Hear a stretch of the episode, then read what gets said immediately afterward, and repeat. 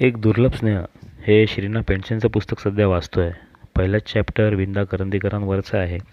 या विंदा हे अफाट व्यक्तिमत्व ते पण टोकाचा स्वभाव. म्हणजे श्रीना तर त्यांना टिपिकल विक्षिप्त किंवा चक्रम असंच म्हणतात. म्हणजे एकाच वेळी अत्यंत पोक्तपणा दुसऱ्या क्षणी पोरकटपणा कधी पाषाणहृदयी वाटावे तितके कठोर. पण त्याचबरोबर काही काही प्रसंगात प्रचंड भाऊक होणार. पैशाच्या बाबतीत खूप चिक्कू वाटावेत असा स्वभाव त्यांचा. पण त्याचवेळी लाख दीड लाखाची बक्षिसं मिळालेली अशी हसत हसत देणगी म्हणून संस्थांना देऊन टाकणार त्या काळी. त्यामुळे असा एक विक्षिप्त असा तो माणूस होता विंदा करंदीकर. आणि श्रीना पेंडसे तर सरळ म्हणतात की बाबा मराठी साहित्य क्षेत्रात ती अद्वितीय उंची गाठलेलं फक्त दोघंच. एक म्हणजे कुसुमाग्रज आणि दुसरं म्हणजे विंदा करंदीकर. त्यावरून आपल्याला त्यांचं मोठेपण समजतं.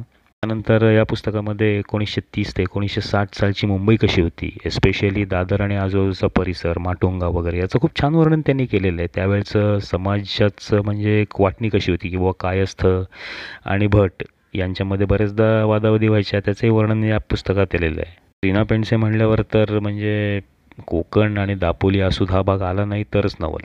आवर्जून या पुस्तकात त्यांनी त्या आसूच्या पुलाचा उल्लेख केलेला आहे. आता म्हणजे इथल्या कोकणात फिरणाऱ्या लोकांना सांगायचं झालं किंवा स्पेशली जे सायकलस्वार आहेत त्यांना तर माहीतच असेल की जेव्हा तुम्ही हरणेवरनं तुम्ही वरती यायला लागता दापोलीकडे तेव्हा तो जो प्रचंड मोठा चढ आहे आणि मध्ये ती आसूद वगैरे किंवा दाबकेवाडी जिथे इथनं आपण केशवराज मंदिराकडे वगैरे जातो तर त्याचं वर्णन त्यांनी खूप छान केलेलं आहे. त्यात तो म्हणजे अक्षरशः तेव्हाही तो जीवघेणं चढ असंच त्याचं वर्णन शिरांनी केलेलं आहे. पण आसूदचा पूल कुठला तरी एक होता. आता त्याचं तर नामो निशाण दिसत नाही. कुठला पूल होता कुठल्या नदीवर होता काही म्हणजे समजायला काही काही वावच नाही. पण हा आसूदचा पूल हा एकूणच एक केंद्रबिंदू असावा त्या काळी. कारण त्याच्या आजूबाजूला बऱ्याच गाड्यांची म्हणजे तो गाड्यांसाठी एक थांबा होता ज्यांना दापोलीला यायचं असेल. त्याचप्रमाणे त्याच्या आजूबाजूला बाजारही भरायचा त्या काळी. त्याच्या निमित्ताने भंडारी लोकांच्या अशा सजवलेल्या बैलगाड्या या या पुलावरूनच पुढे जायच्या याचंही त्यांनी वर्णन केलेलं आहे. या अशा कोकण कोकणी वातावरणाच्या अनुषंगाने त्यांनी कोकणी माणसाच्या उपेक्षावादी स्वभावाचं पण वर्णन त्यांनी जाता जाता केलेलं आहे श्रीनांनी यामध्ये. दोन प्रवास वर्णन त्याच्यात. अगदी सिंपल आहेत. म्हणजे एकोणीसशे सत्तर साठच्या दशकामध्ये केलेली एक म्हणजे श्रीवर्धन ते मुंबई आणि दुसरं मुंबई ते गणपतीपुळे. आता श्रीवर्धन ते मुंबईमध्ये तसं काही फार सांगण्यासारखं नाही पण त्यांची गाडी खराब होते या साधारणतः माणगाव आणि इंदापूरच्यामध्ये आणि त्यांना रस्त्याच्या बाजूलाच तीस चाळीस तास काढावे लागतात. तर त्याच मग त्या निमित्ताने त्यांचं ऑब्झर्वेशन आणि ओवरऑल आजूबाजूची लोक त्यांचं वर्णन असं त्यात आलेलं आहे. पण लक्षात राहतं तो म्हणजे ते मुंबई ते गणपतीपुळे हा त्यांनी केलेला प्रवासाचं वर्णन. तोपर्यंत म्हणजे श्रीना हे नाव सगळ्यांच्या तोंडी झालं होतं. ते एक यशस्वी कांद कादंबरीकार किंवा नाटक लिहिणारे वगैरे अशी त्यांची ओळख झाली होती खूप प्रसिद्धी मिळालेली होती. त्यामुळे जिथे जातील तिथे कोकणात त्यांचं कौतुक व्हायचं त्यांचं छान आदरातिथ्य व्हायचं. तर असंच त्यांनी ते गणपतीपुळ्याचा एक प्रसंग त्यांनी सांगितलेला आहे. तर लहानपणी श्रीनाथ हे त्यांच्या वडिलांबरोबर गणपतीपुळ्याला एकदा आले होते. तर ही ऑलमोस्ट चाळीस एक वर्षापूर्वीची गोष्ट आहे.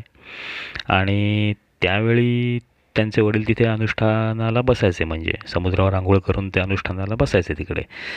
तर त्याचं वर्णन त्यांनी केलेलं आहे पण श्रीना हे पण सांगतात की काही काही प्रसंग लहानपणी असे पण घडलेत की त्यांना त्यामुळे देवावरची वगैरे एवढी श्रद्धा नाही म्हणजे ते नास्तिक झाले. तर त्याचं कारण असं होतं की एक प्रसंग त्यांनी सांगितलेला आहे की इकडे त्यांची बहीण लहान होती आजारी होती तापाने फणफणली होती आणि तिकडे वडील मात्र हे सगळं अनुष्ठान आणि याच्यामध्ये स गडून गेले होते. आणि जेव्हा वडिलांना शेवटी कळलं की दुर्दैवाने ती मुलगी म्हणजे श्रीना पेणसेंची बहीण लहान ही गेली.